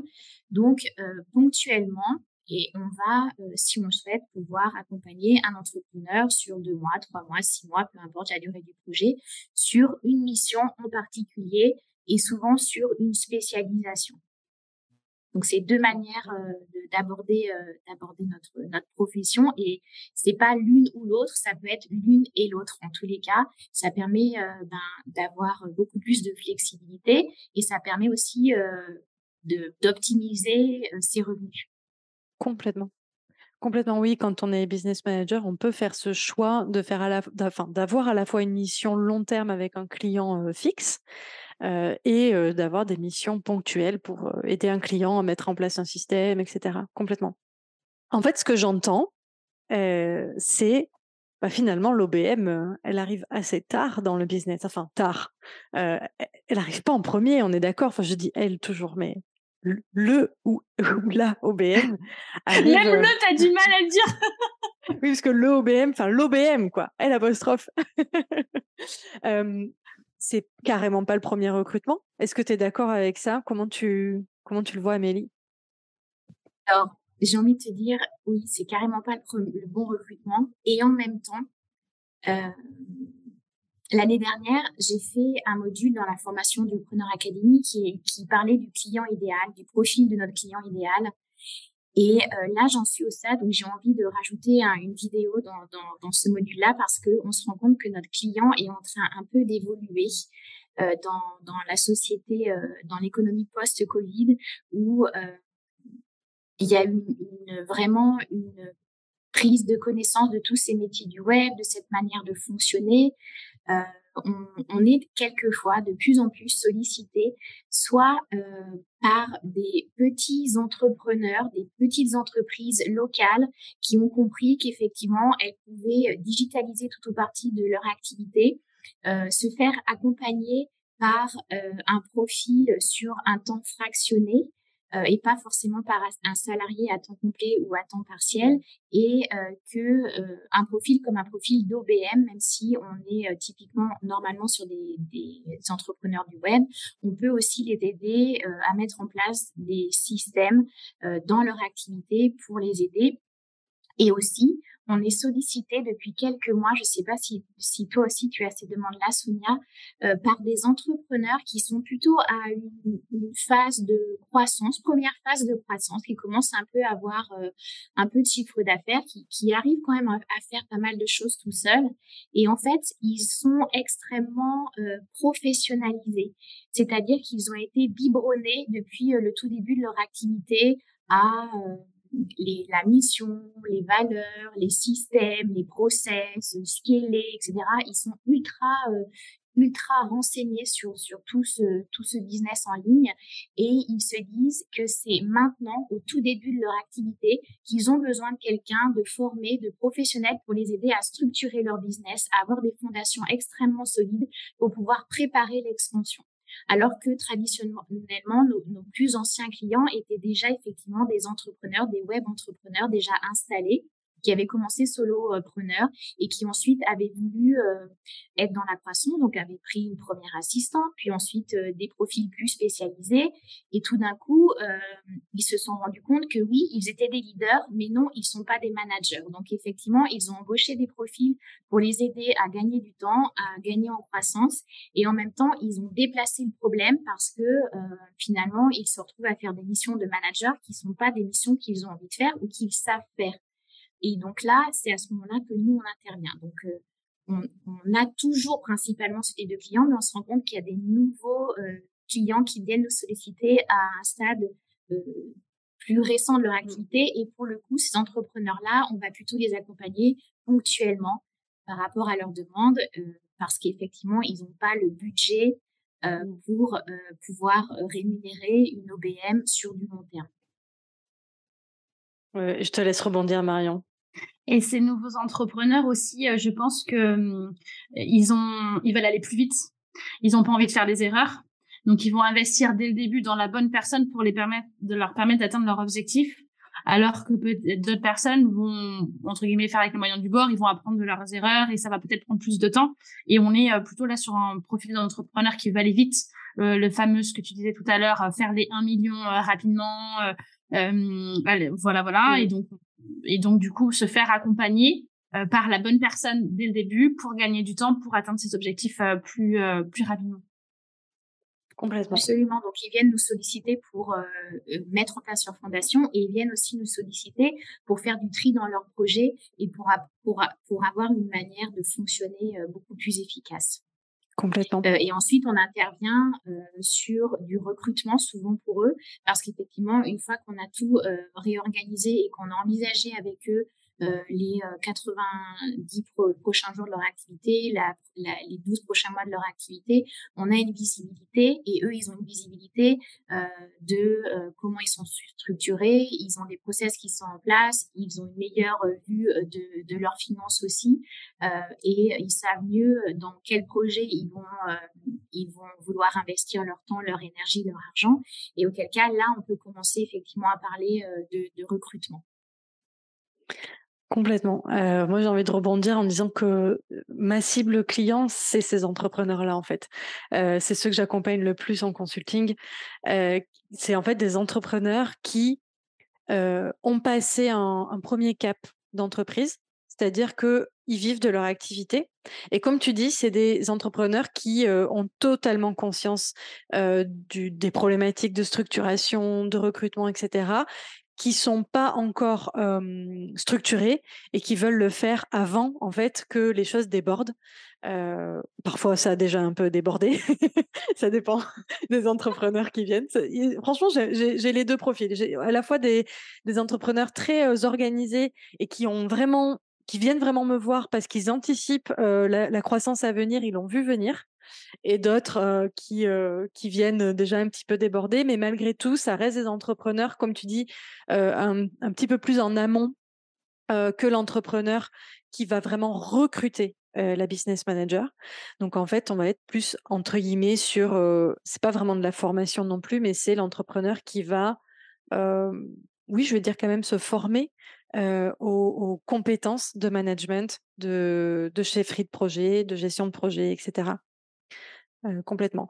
Et donc, si je résume par rapport au profil la, du business manager, grosso modo, le business manager en opérationnel, on va dire, qui va vraiment avoir ce rôle de chef de projet, de manager, etc. dans l'entreprise, il va vraiment intervenir de cette manière-là dans un business qui est déjà bien avancé, qui est déjà structuré, où il y a déjà finalement euh, d'autres collaborateurs dans l'entreprise et en fait, il vient remplacer l'entrepreneur sur toutes ces parties gestion de projet, management qui deviennent de plus en plus lourdes en fait pour l'entrepreneur. Il a plus le temps finalement de, de, les de les mener à bien tout seul. Il a besoin en fait d'aide là-dessus et le business manager vient en fait remplacer à ce moment-là.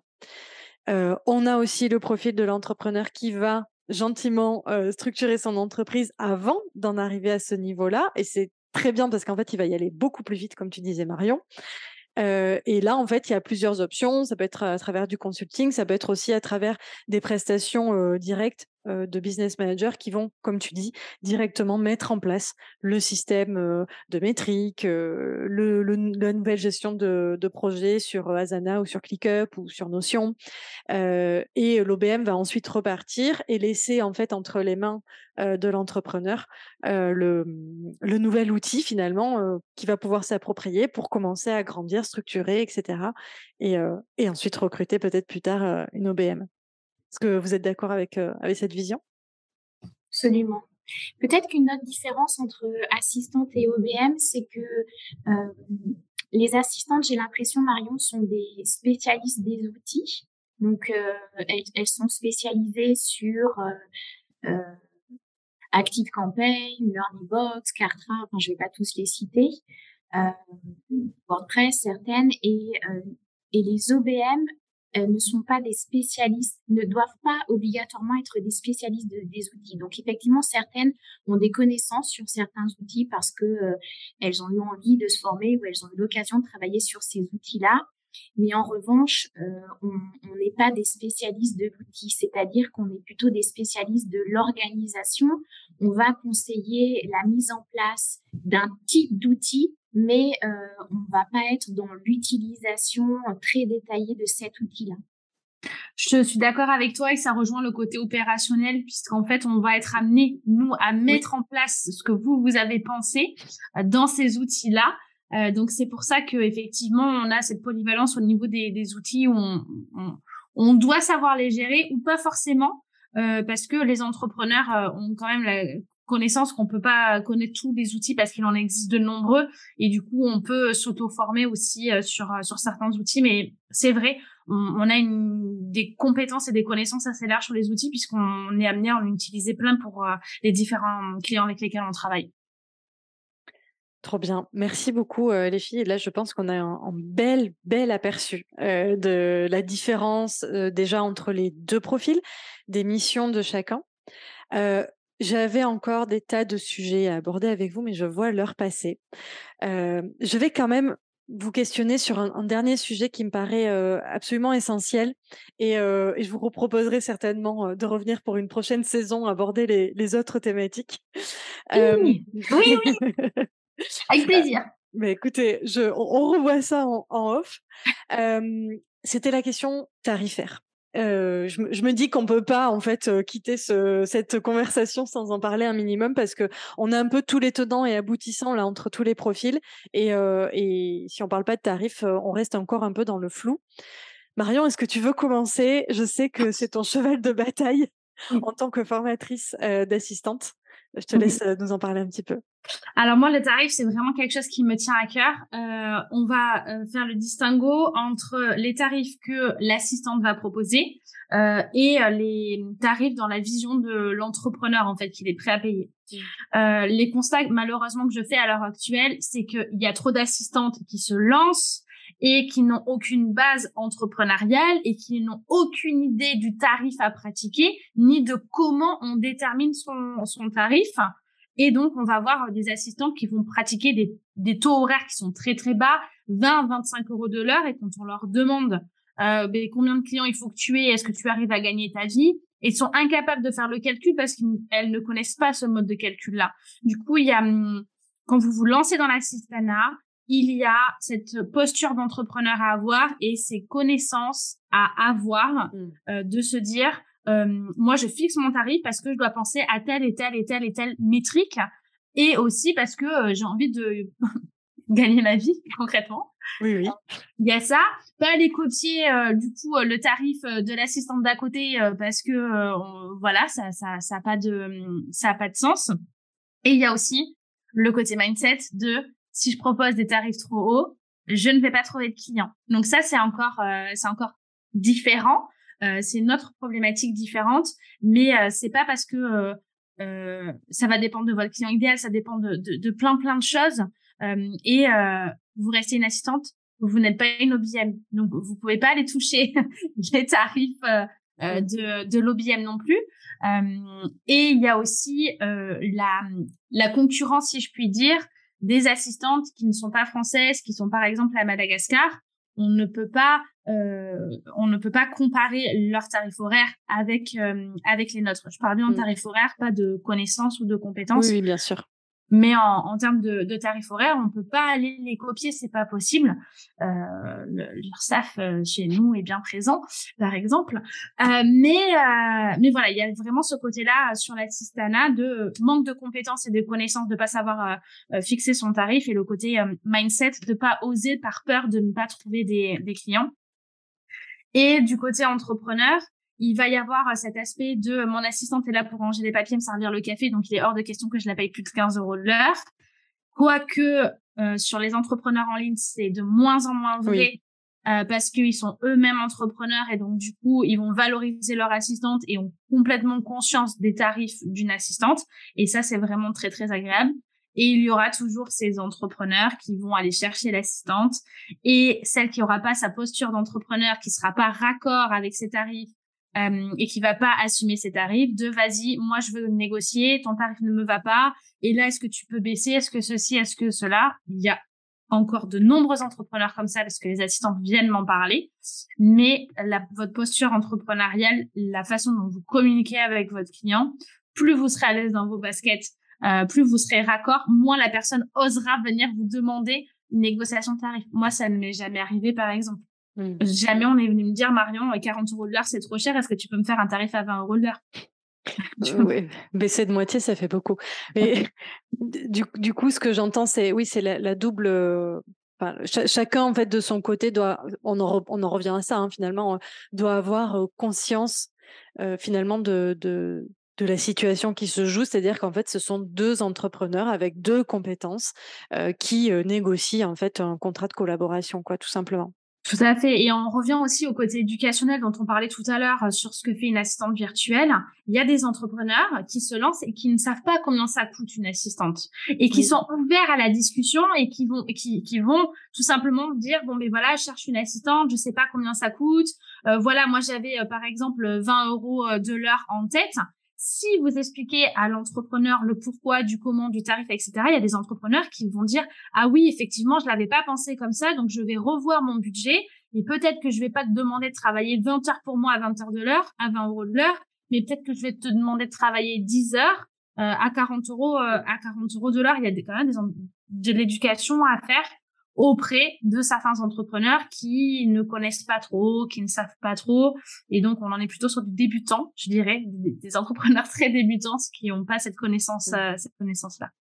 Ça arrive beaucoup plus souvent qu'on ne le croit, malheureusement. Certes. Mmh. du coup, j'ai envie de te poser la question, c'est quoi le tarif moyen euh, de, de l'assistante? Moi, pour moi, euh, pas en dessous de 35 euros de l'heure. 35 euros de l'heure, c'est mon tarif minimum mm. euh, pour les pour les assistantes. Après, ça dépend euh, de leurs compétences, de la valeur qu'elles ajoutent, qu'elles la valeur ajoutée qu'elles apportent aux entrepreneurs, du type de mission qu'elles qu'elles proposent, de la transformation qu'elles promettent. voilà. Mais en dessous de 35 euros de l'heure. Oui, on vit pas. Non, mais je, je valide. je valide. Je, dirais même au-delà. Hein, enfin, après, comme tu dis, c'est aussi une question de compétences, etc. et d'expertise. Il faut y venir aussi. C'est c'est pas donné tout cuit. Mais en tant que freelance, je veux dire, d'une manière générale, d'accord, toute profession confondue, il y en a qui vendent au forfait, d'autres à l'heure. Ça dépend de la profession, etc. Mais même si on prend un graphiste, un, un créateur de site web, peu importe, si tu fais le calcul, à moins de 50 euros de l'heure hors taxe, tu vis difficilement.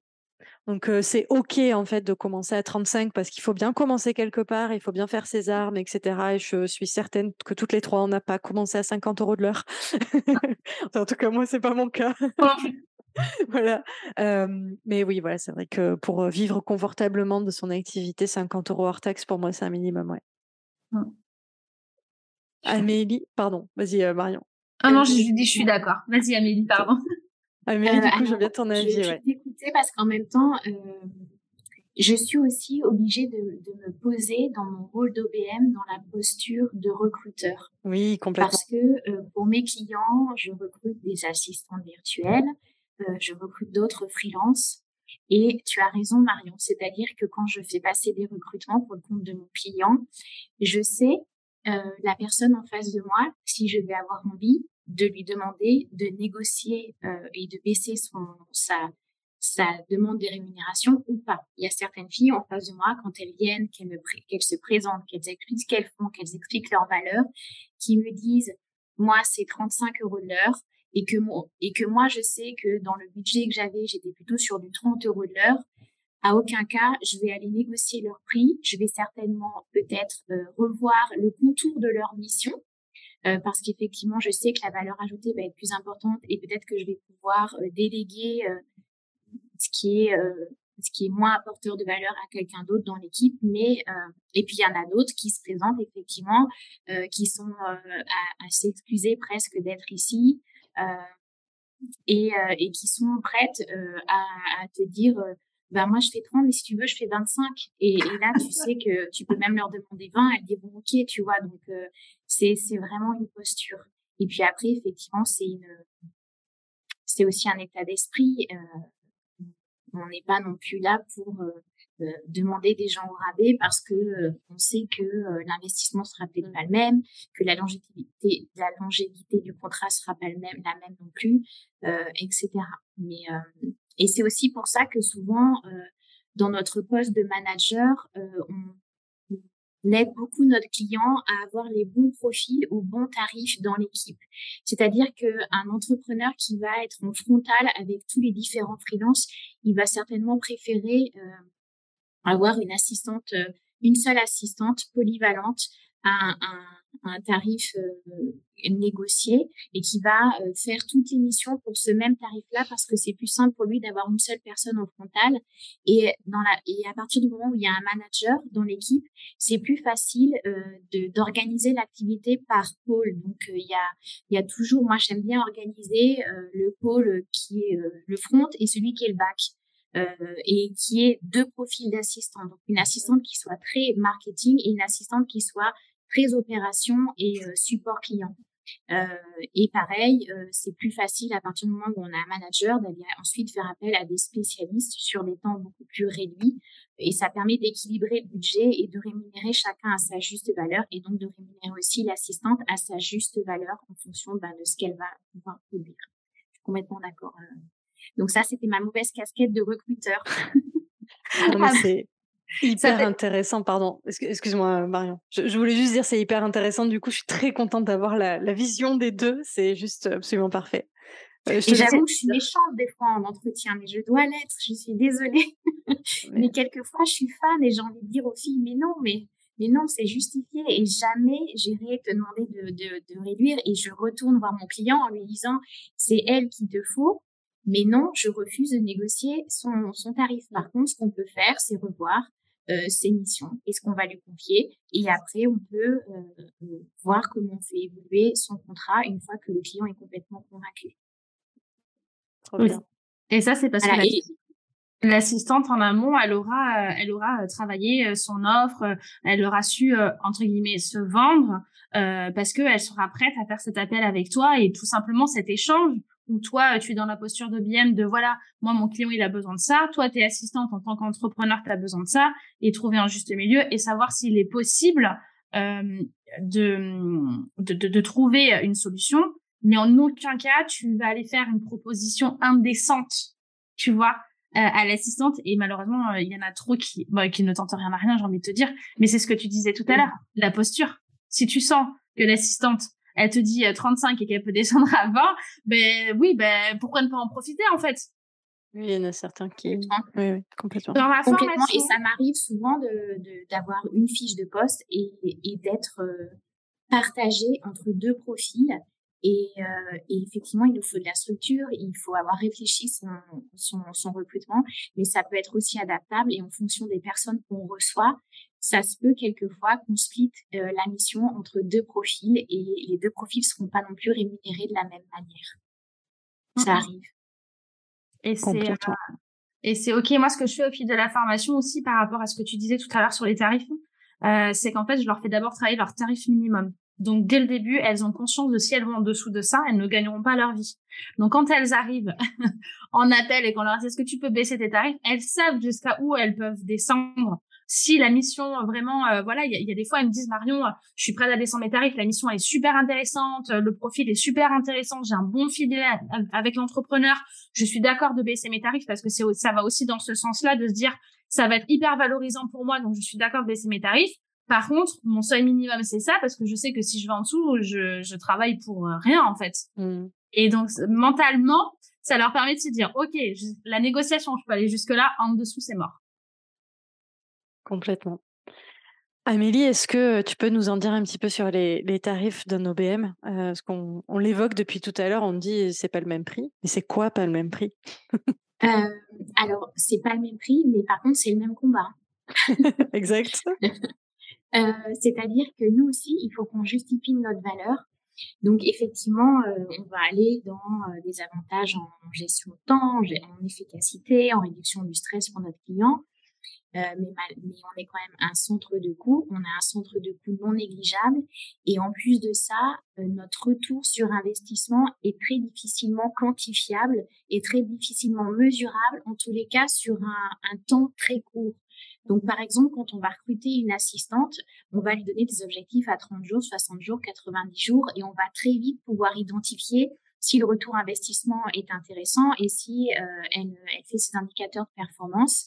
Euh, et euh, comme elle est dans la production, euh, mon client va savoir que effectivement, quand il va dépenser 40 euros pour payer son assistante, elle va traiter 50 emails, faire 20 visuels sur Canva ou je sais pas trop exactement ce qu'on va lui donner, mais ou 10 publications sur sur Instagram. Mais en tous les cas, c'est quantifiable, c'est mesurable et il sait il y a de l'argent d'un côté et il y a un résultat de l'autre côté. Quand on est sur un profil d'OBM, c'est plus compliqué euh, parce que euh, comment on fait pour justifier le temps qu'on passe? Euh, Comment on fait pour expliquer à notre client que le projet qu'il a imaginé et qui pour lui était est-ce que tu peux organiser ça? Qui était une seule question. Nous, quand on lui dit oui, je peux organiser ça, mais réponds à telle, telle, telle, telle question sans question pour avoir les fondations du projet, euh, il se rend pas compte du détail euh, du détail et du suivi que ça demande et de la réflexion et du temps de réflexion et du temps de préparation. Donc c'est super, super, super compliqué de justifier notre valeur. Donc nos clients s'en rendent quand même compte euh, au bout d'un moment. Notre retour sur investissement est quand même plus long euh, que pour une que pour une assistante. Quelquefois, euh, on arrive à, à montrer de manière financière, notre retour investissement, non pas sur l'augmentation du chiffre d'affaires, parce que c'est quand même compliqué de nous l'attribuer, mais sur euh, l'amélioration de la marge. Euh, parce que effectivement, quand on est là dans la structuration du business, on a quelquefois des indicateurs là, et encore, c'est pas évident. Euh, donc tout ça pour vous dire qu'effectivement, il y a un vrai travail d'éducation, d'explication, de mise en avant de son offre, de sa valeur, etc. On est rarement sur euh, de la facturation à l'heure. Donc souvent, nos clients, ils ont besoin d'avoir, ils ont, ils ont ce réflexe-là et ce référent-là de facturation à l'heure. Et du coup, c'est compliqué pour eux. On est sur du forfait, sur des livrables qu'ils vont avoir pour tel, pour tel forfait qu'ils vont payer.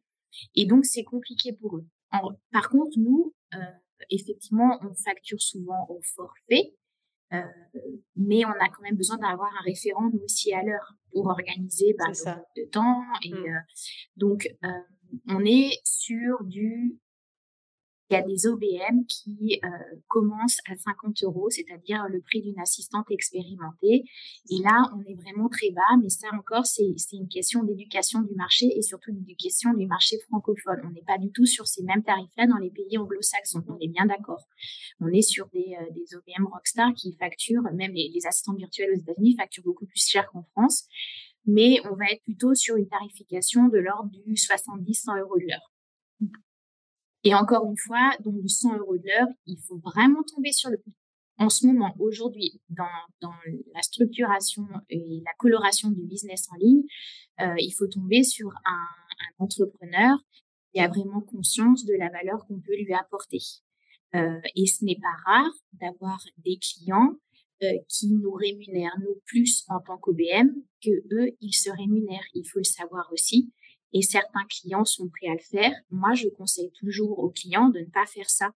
Euh, qu'il y a un moment, il faut aussi euh, savoir si c'est juste un stade de leur business ou pendant euh, un an, ils vont accepter de rémunérer quelqu'un à un poste de manager plus que eux, ils vont pouvoir se, se sortir mm. comme rémunération. Mais sur le long terme, je pense que ça peut créer un dysfonctionnement euh, dans le, le top de l'entreprise en tous les cas. Complètement. Hyper intéressant. Je pense que tu n'as pas fini ta phrase et que tous les auditeurs vont être absolument frustrés. Combien sont payés les, les OBM Rockstar aux États-Unis? Alors, euh, on, on, on, est clairement plus sur du... Bah déjà, les, les assistantes virtuelles expérimentées, elles sont rémunérées 50-75 dollars. Bon, la, la, c'est à peu près la même chose en ce moment. Le taux euh, de change dollar-euro, c'est à peu près la même chose. Donc, ça fait 60, 5, ouais, 75 euros. Et puis, euh, moi, je suis dans un mastermind de directrice des opérations aux États-Unis. Donc, euh, c'est DOO, directrice des opérations, c'est, c'est pas tout à fait le même métier qu'OBM, mais en tous les cas, ça, ça s'en rapproche, sauf qu'il y a une, une, notion de stratégie en plus dans le métier de directeur des opérations.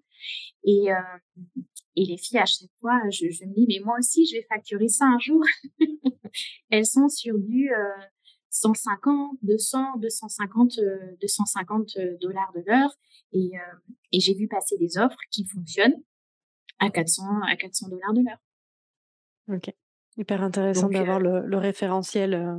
Et euh, on n'est pas du tout sur la même échelle en France. J'espère qu'un jour on sera sur cette échelle-là, euh, peut-être, mais en tous les cas, on n'est pas encore sur cette même échelle. Moi, je ne travaille pas. Euh, mes clients cibles sont pas des clients qui ont des chiffres d'affaires à sept chiffres. Donc, je ne pourrais pas vous dire si ces clients-là arrivent à rémunérer un business manager plus, mais même pas sûr il y a, on connaît des, des, des entrepreneurs assez cheap qui, qui ont quand même des assistantes virtuelles euh, à Madagascar. Euh, ou des assistants virtuels euh, en France qui qui veulent pas rémunérer plus que 30 euros de l'heure. Donc euh, le chiffre d'affaires est pas toujours très euh, révélateur en tous les cas des investissements potentiels et réels dans dans la délégation. Exactement, ce qui pourrait ouvrir un nouveau sujet que je oui. n'ouvrirai pas. que moi non plus je n'ouvrirai pas, mais j'acquiesce, j'acquiesce. Oui, mais, ça donne en effet, même si on peut avoir ce débat de malheureusement tous les entrepreneurs euh, n'ont pas cette euh, cette vision de ben j'ai entre guillemets un gros chiffre d'affaires et surtout un, un, bénéfice intéressant et donc je vais pouvoir aller rémunérer mieux mes équipes. Mais c'est vraiment notre débat. Mais en effet sur euh, on peut entre guillemets corréler le niveau de rémunération que tu peux donner en fait à tes collaborateurs et comment en fait toi en tant qu'assistant et OBM combien tu peux entre guillemets demander face à un entrepreneur par rapport à son niveau d'entrepreneuriat? Euh, je ne sais pas si je n'arrive pas à formuler ma phrase, mais je pense que vous m'avez comprise. C'est-à-dire que en tant qu'assistant et, et OBM, on va aussi pouvoir avoir une posture différente et proposer des tarifs plus élevés sans forcément aller jusqu'au tarif US, mais en fonction du niveau de business de l'entrepreneur qu'on a en face de nous. Voilà. J'y suis arrivée. Euh, les filles, un immense, immense merci pour, euh, pour cet échange. Vraiment, je suis absolument ravie de l'avoir eu parce que je le trouve riche. Euh, on a vraiment des, des visions euh, complémentaires, donc euh, c'est vraiment chouette. Et je pense que c'est vraiment un épisode qui va venir nourrir les assistants, les OBM, les entrepreneurs, toutes ces personnes qui gravitent dans, cette thématique de la professionnalisation de notre, de notre industrie. Donc c'est vraiment trop, trop bien. Est-ce que vous avez un, mot de la fin, quelque chose que vous avez envie d'ajouter? Du coup, je me lance. je trouve que hum, il y a de la place, hum, il y a de la place pour euh, tout le monde et pour les assistantes et pour les euh, OBM. Euh, je parle d'assistante entre assistantes et d'OBM en tant qu'OBM. et que c'est important de faire le point sur ses compétences, ses connaissances, euh, de savoir où est-ce qu'on a envie euh, d'aller et où est-ce qu'on se situe. Est-ce qu'on est une assistante? Est-ce qu'on est une OBM Est-ce qu'on est une assistante qui propose des missions d'OBM et on va se former du coup pour vraiment proposer une prestat d'OBM et des tarifs des tarifs d'OBM. Donc bien être au clair sur ça et en tant qu'assistante et en tant qu'OBM participer à l'éducation des entrepreneurs euh, pour faire comprendre ces, euh, ces différents métiers-là. Euh, soyez transparente avec les entrepreneurs. Ne cherchez pas à vous vendre à tout prix alors que vous n'êtes pas le profil qui correspond. si c'est un profil d'OBM, dire que c'est un profil d'OBM et vice versa. Et, et c'est comme ça que vous allez éduquer les, les entrepreneurs et qu'on va arriver à chacun bien délimiter qui, qui fait quoi pour une meilleure clarté dans l'entrepreneuriat. Trop bien, merci Marion. Amélie, est-ce que tu as envie d'ajouter quelque chose?